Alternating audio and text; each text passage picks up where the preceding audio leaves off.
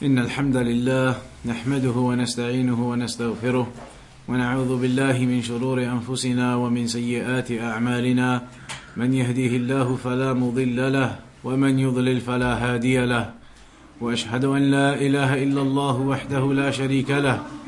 وأشهد أن محمدا عبده ورسوله. أما بعد. So we'll begin today, inshallah ta'ala, in the new book, which is going to be an explanation of the conditions of La ilaha illallah.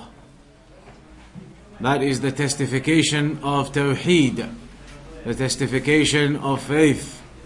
La ilaha illallah.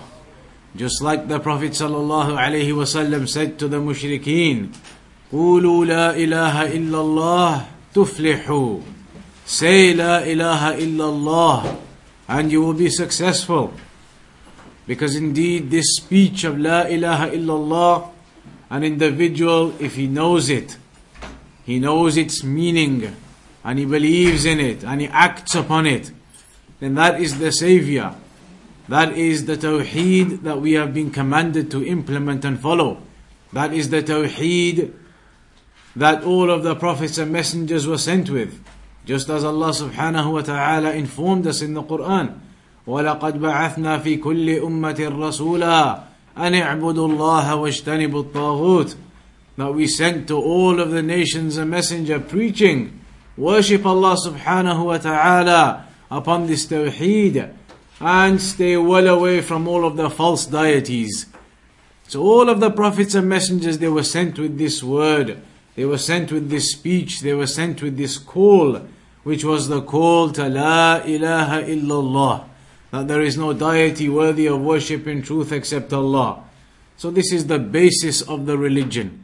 This is the basis and the foundation of this religion, to worship Allah subhanahu wa ta'ala upon tawheed. And that is what this particular book, it will explain. It will explain what the conditions for this statement of La ilaha illallah are. And that is a book written by Shaykh al-Islam Muhammad ibn Abdul Wahhab rahimahullah ta'ala. And the explanation is done by Shaykh Ubaid ibn Abdullah ibn Sulaiman al-Jabiri hafidhahullah ta'ala. In this book which is entitled تيسير الإله بشرح أدلة شروط لا إله إلا الله. So this is going to be an explanation of those conditions of this testification of La ilaha illallah.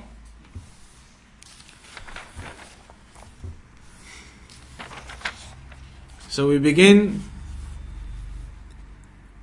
from the first condition. شروط لا إله إلا الله, the conditions of La ilaha illallah. الشرط الأول, the first condition.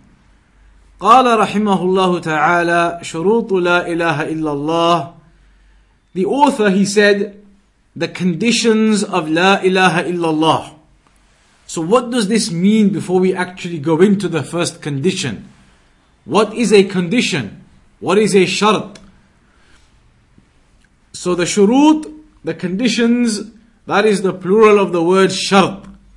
والشرط في اللغة العلامة ويجمع على شروط وأشراط Shart in the Arabic language indicates a sign. Indicates a sign. And the plural of it is shurut or ashrat. You probably hear sometimes ashratu sa'ah, the signs of the hour. Or shurut, the conditions.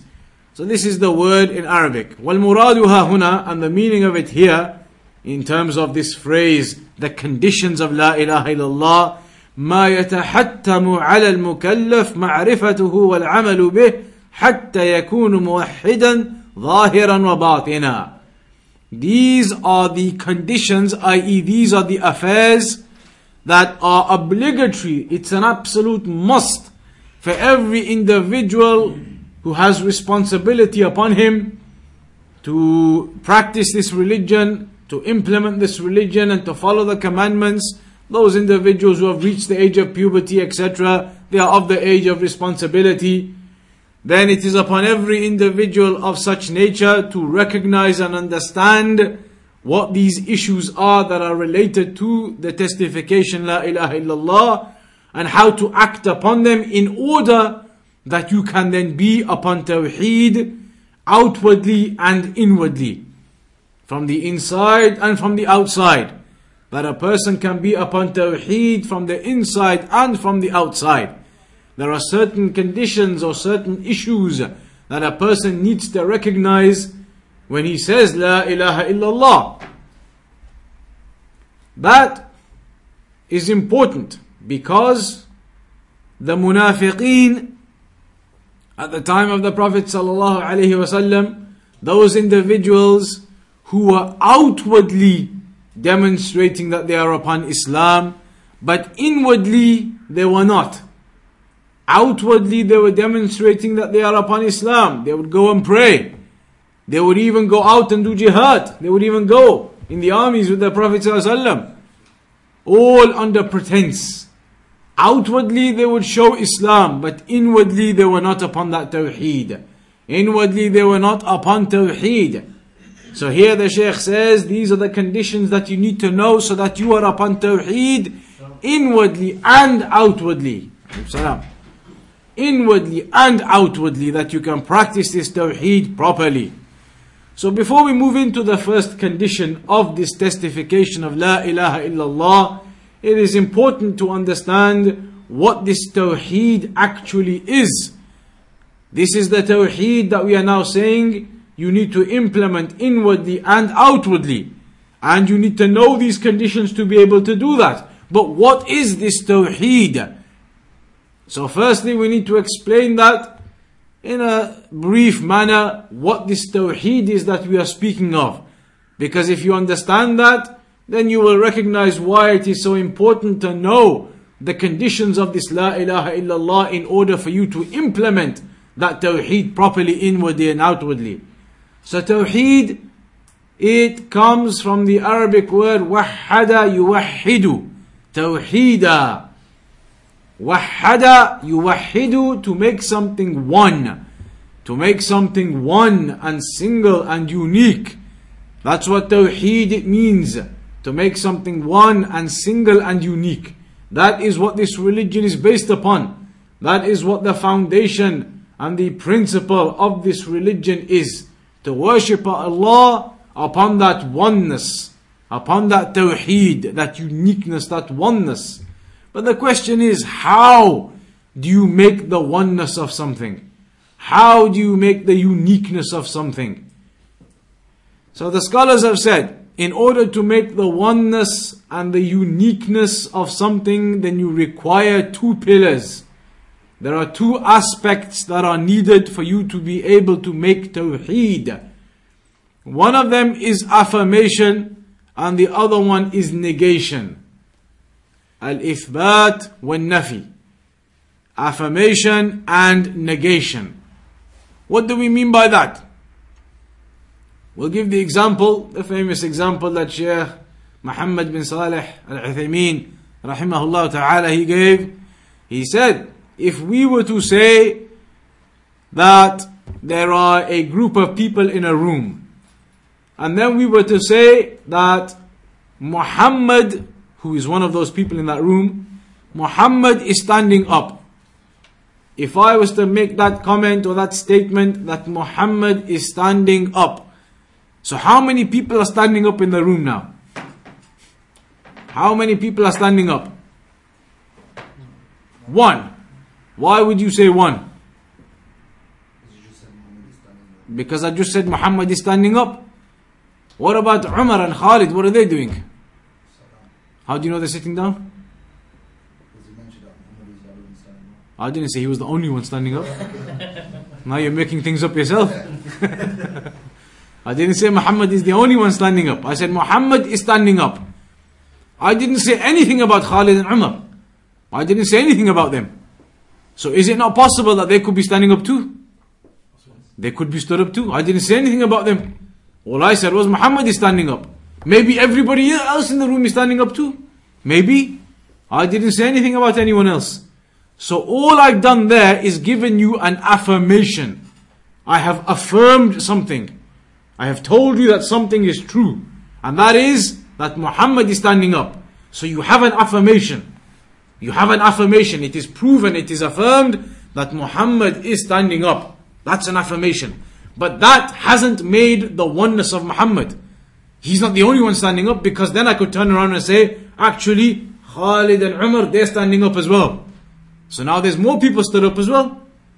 But I didn't lie. When I said Muhammad is standing up, that's not a lie. I didn't say anything about the other people. They could be stood up too. For me to make Tawheed, to make the oneness and the uniqueness of Muhammad standing up by himself, then I need to give you the second part, which is the negation. Which is the negation. So I need to say to you, Muhammad is standing up and no one else is standing up. Now, if I ask you how many people are stood up, you can say for definite one. Now you can say it. Because now you have both parts. You have the affirmation that Muhammad is standing up, and there's only one person by the name of Muhammad in that room. And you have the negation that no one else is standing up, therefore that leaves only Muhammad standing up. With the affirmation and the negation. But if I only give you one of those two parts, then there's no tawheed. If I only say to you affirmation, Muhammad is standing up, that doesn't prove that he's the only one. There could be another 20 people stood up as well. Or if I gave you the negation only, and I said to you, nobody is standing up. So now where's the tawheed? It doesn't exist. There's nobody standing up. So now for me to make the uniqueness of one person, I need to give you the affirmation and the negation. That's clear, huh? This is what La ilaha illallah is based upon. La ilaha illallah, this tawheed is based upon affirmation and negation. That's how you make tawheed. That's how you make the singleness and the oneness and the uniqueness of Allah. La ilaha illallah. La ilaha. There is no deity worthy of worship in truth illallah except Allah. So the first part is what? Affirmation or negation. There is no deity worthy of worship in truth. Negation. There is no deity worthy of worship in truth. Negation. It's like me saying, there's no one stood up in the room. Negation. But then I say, except Muhammad. That part is the affirmation. Here we say, except Allah. There is no deity worthy of worship in truth except Allah. Negation, affirmation. Just like if I said to you, there is no one stood up in the room except Muhammad. So he's the only one stood up now. One person with the name of Muhammad in that room.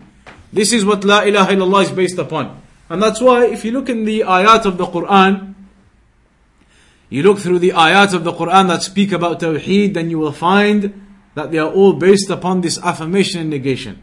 Even the ayah that we quoted earlier on regarding how Allah subhanahu wa ta'ala sent the prophets and the messengers, وَلَقَدْ بَعَثْنَا فِي كُلِّ أُمَّةٍ رَسُولًا That we sent to every nation a messenger. And then what's the next part? أَنِ اعْبُدُوا اللَّهِ وَاجْتَنِبُوا الطَّاغُوتِ النفي والإثبات أن اعبدوا الله worship Allah subhanahu wa ta'ala what's that affirmation but if I only said to you worship Allah that's it affirm that part then it's possible you could worship Allah and at the same time be worshipping others besides Allah so affirmation isn't enough but then Allah said وَاجْتَنِبُوا الطَّاغُوتِ and stay away from the false deities Worship Allah and abandon the false deities. So now you have affirmation and negation. So the prophets and messengers, they came with that message. Worship Allah and abandon the false deities. Affirmation, affirmation of the worship to Allah and negation of all of the false deities besides Allah. Similarly, the prophets and messengers, they used to say to their people, as Allah mentioned in the Quran, Ya qawmi i'budullah, ma min ilahin ghayruh. Allah said in the Quran that they used to say to their people, O people, worship Allah. Ya qawmi ibudullah. O people, worship Allah. Affirmation, worship Allah. But then, ma lakum min ilahin ghayru. You do not have any other deity to worship besides Him. That is negation. Affirmation, negation. And like that, if you go through the ayat of the Quran, you will see that they are based upon that manner. The ayat of Tawheed are based upon that manner of affirmation and negation.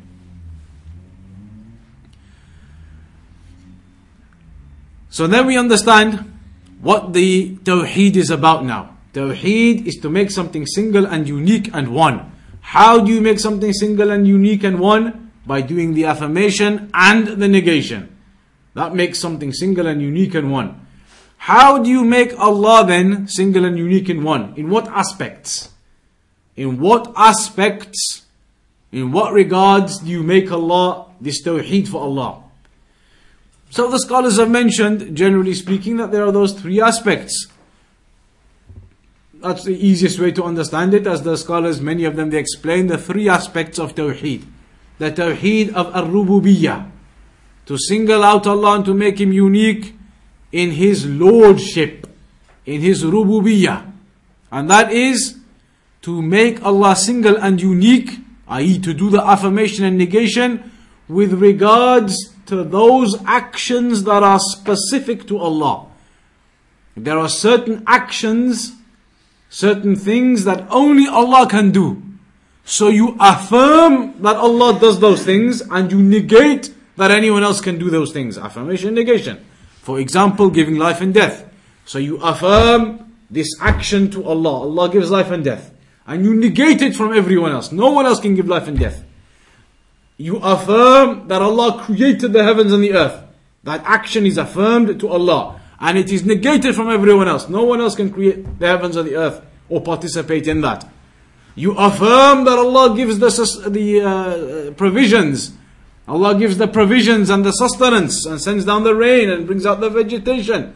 You affirm that action to Allah and you negate it from any other deity. Affirmation negation. You affirm that Allah controls all of the universe and you negate that anyone else can do any of that. Affirmation that this action is specific to Allah, negation that anyone else can do it. That is rububiyah. Those actions that are specific to only Allah being able to do them, you affirm them to Allah, you negate them from anyone else. That is Tawheed al-Rububiyyah in a nutshell. To make the oneness of Allah with His actions. Al-Uluhiyyah is to make the oneness of Allah, to make the Tawheed of Allah upon affirmation and negation with regards to our actions. Which is what? Worship. Our actions are the worship. The ibadah that we do. Whether it is worship in your heart, there are certain types of worship that you do to Allah which are in your heart. Love, fear, hope, trust, dependence, reliance. All of these are in Allah subhanahu wa ta'ala. There are certain types of worship you do upon your tongue. Supplication, remembrance, recitation of the Quran. كلمتان حبيبتان إلى الرحمن as the hadith says two words which are beloved to Allah ثقيلتان في الميزان they are heavy in the weighing scales on the day of judgment.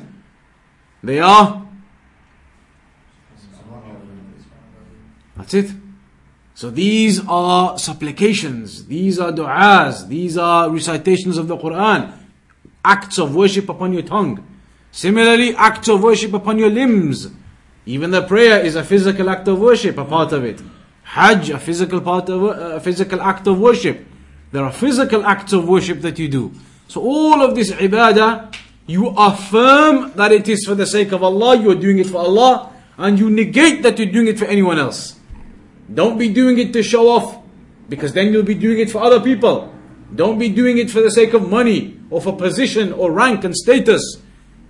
But rather, you do all of that ibadah, all of that worship to Allah alone, negate it from anyone else. You're not doing it for anyone else.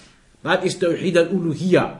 To make the Tawheed of Allah through affirming your own actions are for Allah and they are not for anyone else. Tawheed al-Uluhiyah. That is Tawheed al-Uluhiyah. Then you have Tawheed al-Asma wa Sifat, the names and attributes of Allah subhanahu wa ta'ala. We know that Allah subhanahu wa ta'ala has names and attributes, as Allah mentioned in the Quran, وَلِلَّهِ الْأَسْمَاءُ الْحُسْنَى فَادْعُوهُ بِهَا That Allah subhanahu wa ta'ala has the most beautiful of names, so call upon Him via them. And in another ayah Allah says, هَلْ تَعْلَمُ لَهُ سَمِيًّا Do you know anyone else who is a namesake to Allah? Do you know anyone else who has names such as Allah? Anyone participating with Allah? Of course not. So these names and attributes are the most perfect and beautiful of names and attributes. And they are the names and attributes of Allah, and they are free of any type of deficiency. They are perfect and complete, And so we make the uniqueness and the tawheed of Allah with regards to those names and attributes. And we don't affirm them to others besides Allah. We affirm them to Allah, we negate them from others. Unlike the mushrikeen, who did not used to do that. To a degree, some of the mushrikeen didn't do that because it is mentioned that the mushrikeen used to reject the name of Allah Ar-Rahman. Some of the mushrikeen used to reject this name Ar-Rahman.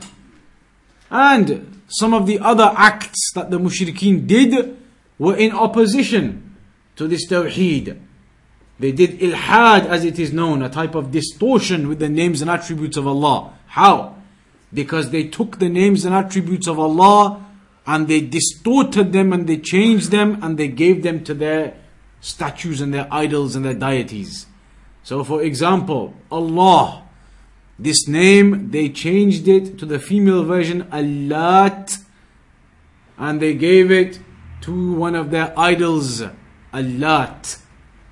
Similarly, Al Aziz, they gave the female version Al Uzza to one of their idols. Al Mannan, they gave the female version of that, Al Manat, to one of their idols. So they changed and they distorted the names of Allah and they gave them to their idols. But we affirm the Tawheed of Allah, that oneness and uniqueness in the most perfect and beautiful of names of Allah and the attributes of Allah. That is Tawheed in a nutshell. That is very briefly what this Tawheed is referring to. What this kalima la ilaha illallah is speaking about. That is the oneness and the Tawheed of Allah that the religion is based upon. So now, having understood that, we'll go into the first condition that is mentioned here for understanding and implementing and acting upon La ilaha illallah. Because you must understand, La ilaha illallah isn't just something you say. It is something you say, but it is something you believe in, have aqidah in. And it is something that you practice and implement. You must practice it and implement it and believe in it and say it. It is not just to say it. It is not just to say La ilaha illallah. If it was just to say La ilaha illallah, then the munafiqeen were Muslims too in that case. They used to say La ilaha illallah. It is not just about saying it, it is about believing in it and acting upon it. So now we come to the first condition, الشرط الأول العلم بمعناها نفيا وإثباتا. Knowledge in terms of the affirmation and the negation. The first aspect is knowledge. To have knowledge of this shahada, to have knowledge of this testification, the knowledge. The first condition is knowledge. The evidence for that is the statement of Allah subhanahu wa ta'ala in Surah Muhammad, ayah number 19. فَاعْلَمْ أَنَّهُ لَا إِلَهَ إِلَّا اللَّهِ Allah said in the Quran very clearly, have knowledge, know, know that there is no deity worthy of worship in truth except Allah. فَاعْلَمْ Have knowledge and know about this that there is no deity worthy of worship in truth except Allah. So that is a clear evidence from the Quran that you must have knowledge of this affair. You must have knowledge of the testification of La ilaha illallah. Knowledge behind it, not just saying it without any understanding. Fa'lam, have knowledge, know, annahu la ilaha illallah, that indeed there is no deity worthy of worship except Allah. Similarly, in Surah Al-Zukhruf, ayah number 86, Allah subhanahu wa ta'ala said, إلا من شهد بالحق وهم يعلمون except for those who testify to the truth and they have knowledge, they know. They testify to the truth and they have knowledge and they know. What is the truth that Allah is speaking about in this ayah, that they testify to the truth and they have knowledge. What is the truth?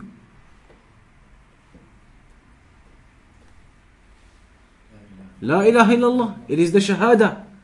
That they testify to the shahada, they testify to that there is no deity worthy of worship in truth except Allah, وَهُمْ يَعْلَمُونَ And they have knowledge of that. They have understanding of that. Meaning in their hearts. Sheikh Ubaid says, وهم يعلمون أي بقلوبهم ما نطقوا به بألسنتهم. They have knowledge of it in their hearts. In their hearts, they have understanding and they have knowledge of what they have said upon their tongues. They know in their hearts the knowledge and the understanding of what they are saying upon their tongue when they say, La ilaha illallah. Not that they say it ignorantly, without understanding it, but rather they say it and they have knowledge in their hearts of what they are saying.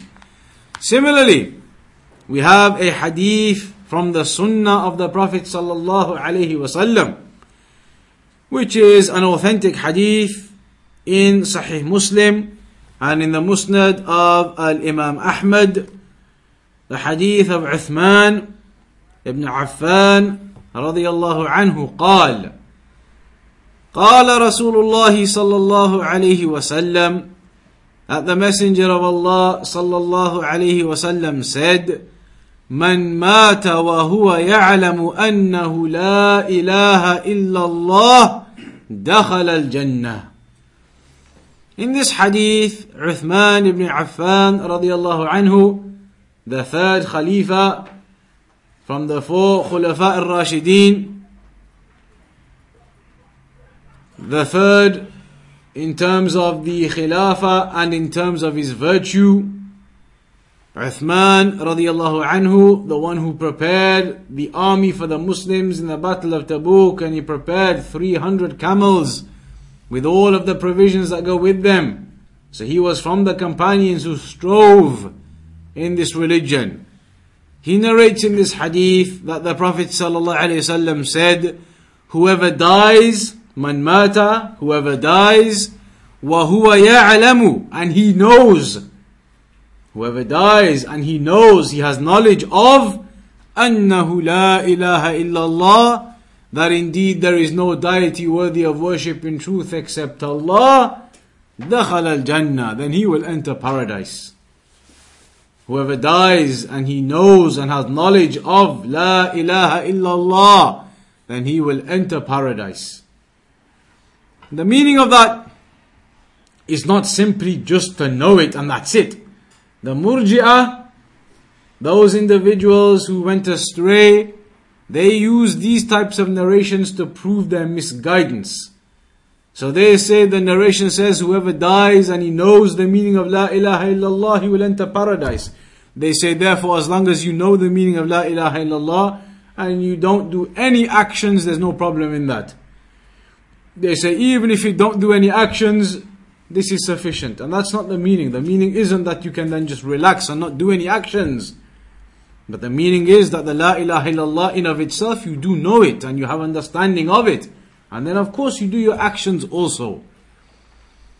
Then it also says that this knowledge, it must be based upon affirmation and negation.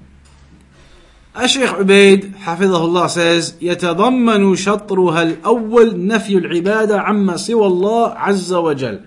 كما يتضمن شطرها الثاني إثباتها له سبحانه وتعالى. فكما أن الحق جل علاه لا شريك له في ملكه وخلق وخلقه وتدبيره فإنه لا شريك له في عبادته. The affirmation and negation that we already briefly spoke about. That the first part of the testification, it is a negation of all worship to anyone besides Allah. La ilaha. There is no deity worthy of worship in truth. It is a negation of all worship to any other deity illallah. And the second aspect is the affirmation that it is for Allah subhanahu wa ta'ala. So just like Allah is single and unique in His actions as we just said, in Him creating the heavens and the earth, in controlling all of that affair, in giving life and death, in bringing the provisions and the rain and the vegetation. Allah is single and unique in all of those actions, then similarly, Allah needs to be made single and unique with our worship to Him. Just as Shaykh al-Islam ibn Taymiyyah said, this worship العبادة اسم جامع لكل ما يحبه الله ويرضاه من الأقوال والأفعال الظاهرة والباطنة. That this worship, it is a word, it is a term, a comprehensive term, which encompasses all of your actions and your statements. Or rather, a comprehensive term that encompasses all of that which Allah loves and is pleased with. A comprehensive term that includes everything Allah loves and is pleased with from your actions and your statements, inwardly and outwardly. All of that is worship that Allah loves and is pleased with uh, in accordance to how it has been narrated to us in the revelation, as we mentioned before. Because indeed, righteous actions are those that are done in accordance to the revelation, in accordance to the sunnah, in accordance to the Quran, and with sincerity. So that's what the meaning of affirmation and negation it is. That there is affirmation within that and there is negation within that, and that's how you make the tawheed, as we mentioned. The Shaykh then goes on to explain وهذا ما بعث الله به النبيين والمرسلين واتفقت عليه دعوتهم This is what Allah sent all of the prophets and the messengers with and their da'wah was united upon it. The da'wah of the prophets and the messengers, their call was united upon this fact, which is the affirmation and the negation of the tawheed that we explained. Because Allah mentioned in the Quran in Surah Al-Anbiya, ayah number 25, وَمَا أَرْسَلْنَا مِن قَبْلِكَ مِن رَّسُولٍ إِلَّا نُوحِي إِلَيْهِ أَنَّهُ لَا إِلَهَ إِلَّا أَنَا فَاعْبُدُونَ Allah said, Indeed, we did not send any messenger before you from the messengers except that we revealed to him أنه لا إله إلا أنا فاعبدون except that we revealed to them that there is no deity worthy of worship in truth except I except Allah فاعبدون so worship me worship Allah Allah tells us that clearly in the Quran there was not a single messenger that was sent before you i.e. before Muhammad except that they were given that same message worship Allah, or rather that there is no deity worthy of worship in truth except Allah, and uh, therefore worship Allah and do not worship any other deity. Similarly, the ayah that we mentioned from Surah Al-A'raf, uh, number 59, يا قوم اعبدوا الله ما لكم من إله غيره people worship Allah you do not have any other deity affirmation negation similarly in Surah Al-Nahl as we said, وَلَقَدْ بَعَثْنَا فِي كُلِّ أُمَّةٍ رَسُولًا أَنِ اعْبُدُوا اللَّهَ وَاجْتَنِبُوا الطَّاغُوتِ We sent to all of the nations a messenger preaching, worship Allah, affirmation, وَاجْتَنِبُوا الطَّاغُوتِ Stay away from the false deities, negation. Similarly, Allah subhanahu wa ta'ala explained how this affirmation and negation of Tawheed it existed throughout the ages, throughout all of the prophets and messengers. Their da'wah was the same, including Ibrahim alayhi salam. So there is an example from Ibrahim alayhi salam with this affirmation and negation of Tawheed within it. Allah mentioned in Surah Al-Zukhruf, ayah number 26 to 28, وإذ قال إبراهيم لأبيه وقومه إنني براء مما تعبدون When Ibrahim said to his father and his people, when Ibrahim alayhi salam, Khalilullah, Abu al-Anbiya, the most beloved to Allah, the father of the prophets, the greatest prophet after the Prophet Muhammad sallallahu when he said to his father and his people, as Allah told us in the Quran, when Ibrahim said to his father and his people, Indeed, I am innocent of that which you worship. I am innocent of that which you worship. إلا الذي فطرني فإنه سيهدين. So this first part, I am innocent of that which you worship is a negation. I am innocent of what you worship. I do not worship that which you worship. لا أعبد ما تعبدون. I do not worship that which you worship. But then Ibrahim alayhi salam, Allah tells us, He says, إلا الذي فطرني فإنه سيهدين. Except for the one who فطرني, I created me. For indeed He will guide me. Except for the one who created me, He will guide me. That is the affirmation of the worship to Allah. negation of worship to all the idols they were worshipping, affirmation that the worship is only for Allah. Uh, and then it carries on وجعلها كلمة باقية في عقبه لعلهم يرجعون and that was something which remained within his descendants in order that they may return.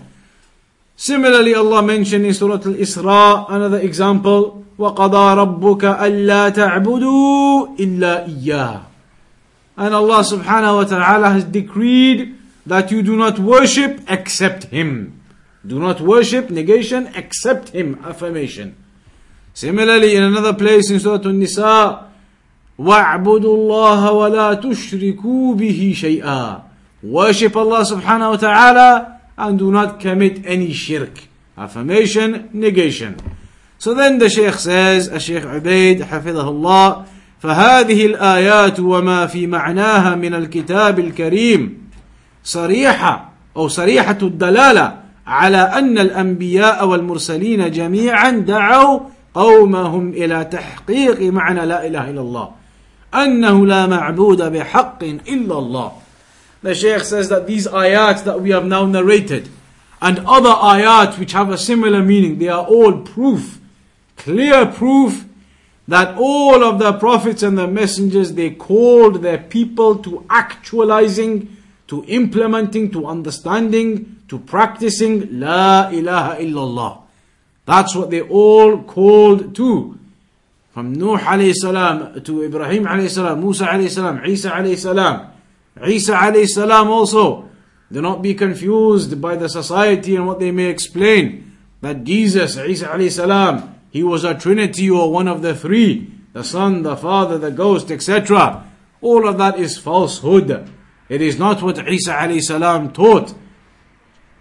Allah subhanahu wa ta'ala will say to Isa alayhi salam as it is mentioned in the Quran, أأنت قلت للناس اتخذوني وأمي إلهين من دون الله Did you say to the people, take me and my mother, Mary, Maryam, as two gods besides Allah? So Isa alayhi salam will say, Subhanaka, may you be far removed from this deficiency. I could not say that which I do not have the right to say. I would not say that which I do not have the right to say.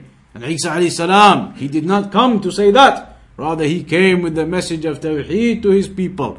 He came with the message of Tawheed.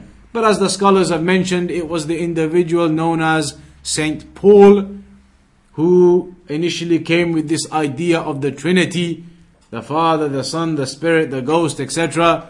He was the one who came with this idea, and this was then infiltrated into that religion, and those people then began to distort unto this Trinity. Whereas Isa alayhi did not ever come with that. And Isa alayhi was not crucified as they claim. He was not crucified. That was another individual whom Allah subhanahu wa ta'ala placed the appearance of Isa alayhi salam upon him. So they looked at him and they thought this is Isa alayhi salam because of the resemblance. So they took him and they crucified him and it was not Isa alayhi salam. Isa alayhi salam was raised up by Allah. And that's why Allah said, وَمَا قَتَلُوهُ وَمَا صَلَبُوهُ وَلَكِنْ شُبِّهَ لَهُم They didn't kill him, they didn't uh, crucify him, but instead a resemblance was given. That's an ayah in the Quran, negating the crucifixion. So be aware of this. All of the prophets and the messengers, they came with the message of Tawheed. They did not come with anything other than that.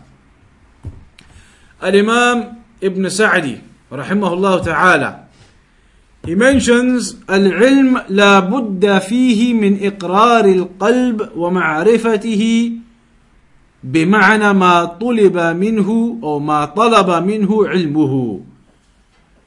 He says that knowledge, it is a must with any type of knowledge that there is acknowledgement of the heart to it and an understanding of the heart to what this knowledge requires of that person. Any type of knowledge, العلم لا بد فيه من إقرار القلب ومعرفة بمعنى ما طلب منه علمه. Any type of knowledge, this knowledge, it is a must that the heart acknowledges that and understands what this knowledge is requiring from him. So here in this instance, the person must understand and acknowledge what this La ilaha illallah is requiring of him. And this is the key point. The people they say La ilaha illallah. The people they say we're believers, we're Muslims, we're upon La ilaha illallah. But do their hearts understand and acknowledge what is required of them from that La ilaha illallah? So they say, we say La ilaha illallah, and yet they still go and make tawaf around graves. They say, we say La ilaha illallah, and yet they go to these individuals who they call the Pir or the Awliya, and they go and prostrate to them and they give them money and they wipe them and they make the dua to them. They say, we say La ilaha illallah, and they go and slaughter to people in their graves. This is what this is, uh, uh, this is meant here. What is meant here? That the heart must have acknowledgement and knowledge of what this statement is requiring from him. And that is أن يعمل بمقتضاه that the person from understanding what the La ilaha illallah requires of him then acts upon that. وهذا العلم الذي أمر الله به and this is the knowledge that Allah has commanded you with. Knowledge which causes you to understand what is required of you from the La ilaha illallah. وهو العلم بتوحيد الله that is the knowledge of the tawheed of Allah as we explained briefly uh, فرض فرض عين على كل إنسان and that is something obligatory upon every individual to have knowledge of this tawheed that is obligatory upon every individual لا يسقط عن أحد it cannot be removed this obligation from anyone كائنا من كان whoever that might be بل كل مضطر إلى ذلك rather every individual is compelled he has no choice but to learn this tawheed and to be upon it والطريق إلى العلم بأنه لا إله إلا الله أمور so how then does a person gain knowledge of this لا إله إلا الله this is what we're saying the first condition is knowledge how does a person gain knowledge Sheikh Ubaid mentioned some points here now One of them, tadabburu asma'ihi wa. Pondering and contemplating and thinking about the names and attributes of Allah. Ar-Rahman, Ar-Rahim, Al-Aziz, Al-Hakim, Al-Alim. What do all of these names mean? They all have meanings. The names of Allah all have meanings. They are not just names. They have meanings to them. So what do they mean, these names of Allah? Allah has attributes. Allah mentioned about Himself certain things like He descends in the last third of the night to the closest part of the earth. And then He says, Make dua to me, I will answer the dua. These things a person needs to think about them and concentrate on them and contemplate on them. That's the first thing the Shaykh mentions to gain this knowledge of the reality of La ilaha illallah. You need to have knowledge of the reality of the names and attributes of Allah in terms of the knowledge that we've been given. Of course, the details and the descriptions, etc., we don't know. But the knowledge that we've been given, which is little, as Allah said, وَمَا أُوتِيتُم مِّنَ الْعِلْمِ إِلَّا قَلِيلًا You've not been given from knowledge except a small amount. But that amount of the names and attributes that we ponder and concentrate on them and we learn them. وَأَفْعَالُهُ الدَّالَ عَلَى كَمَالِهِ And we ponder and concentrate on the actions of Allah that indicate the, perf- the perfect and complete nature of Allah. Concentrate and ponder over the actions of Allah that indicate the complete and perfect nature of Allah. وعظمته and His greatness وجلاله and His might and power and majesty فإنها توجب بذل الجهد في التأله له because if a person understood that he understood the greatness of Allah, the might, the majesty of Allah. He understands the perfection of Allah, understands the names and attributes of Allah. Then all of that will cause a person, it will obligate upon that person to then expend effort, to then put in effort and to strive in worshipping Allah.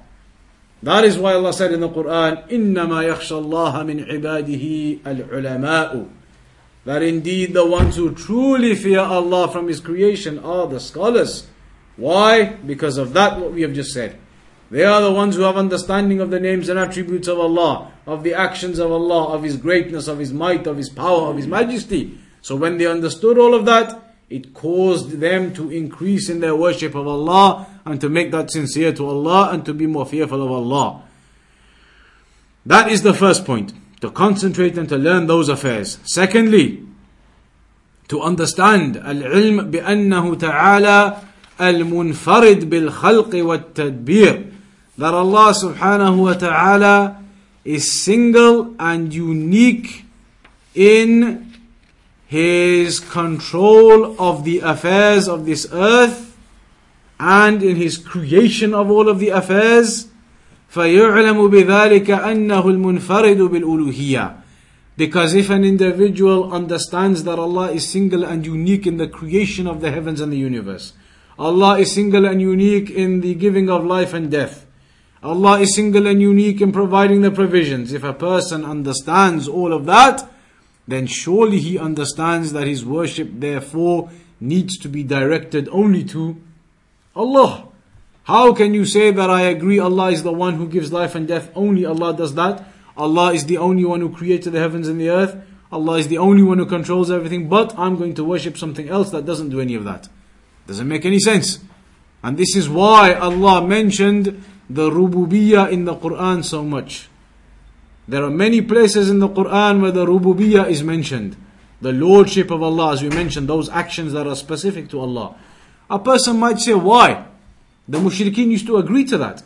The mushrikeen used to agree to the tawheed of Allah in His actions. They used to say, We agree, it's not our deities who created the heavens and the earth, it's Allah. They used to say, We agree, it's not our deities who give life and death, it's Allah. They used to agree to that. So why did Allah mention it in the Quran if they already agreed to it? Because by mentioning that and by understanding it and knowing it, it then necessitates that you should be worshipping Allah alone. How can you say you agree to all of that and you believe in all of that, that Allah is the only one who creates and gives life and death and everything, but then you say, I'm going to go and worship something that doesn't do any of that. Doesn't make any sense at all. If you agree to that and believe in that, it necessitates that you then have to worship Allah. That's why Allah mentioned it in the Quran. That's the second thing the Shaykh says you ponder over. Ponder over how Allah is the creator of all of these affairs. The creator of all of this universe, the big, the small, the movements, the sound, the, everything. And when a person ponders over that, he recognizes, when he sees all of these signs of Allah, he recognizes his worship is to be directed to Allah. And that causes you to understand La ilaha illallah better too. Because the purpose of it is al uluhiyah, to single out your worship to Allah alone. The third aspect, uh, العلم بأنه المنفرد بالنعم بالنعم الظاهرة والباطنة الدينية والدنيوية فإن ذلك يوجب تعلق القلب به ومحبته والتأله له وحده لا شريك له. the third aspect is about the blessings of Allah. That a person recognizes that all of the blessings then they are from Allah subhanahu wa ta'ala and not from any other deity or any other individual. They are all false deities, the other deities. All of these blessings are from Allah alone. That is the third point. But inshallah it requires more detail. We'll continue with it from next lesson. From that third point of the blessings of Allah. From that point inshallah ta'ala we'll continue from next week.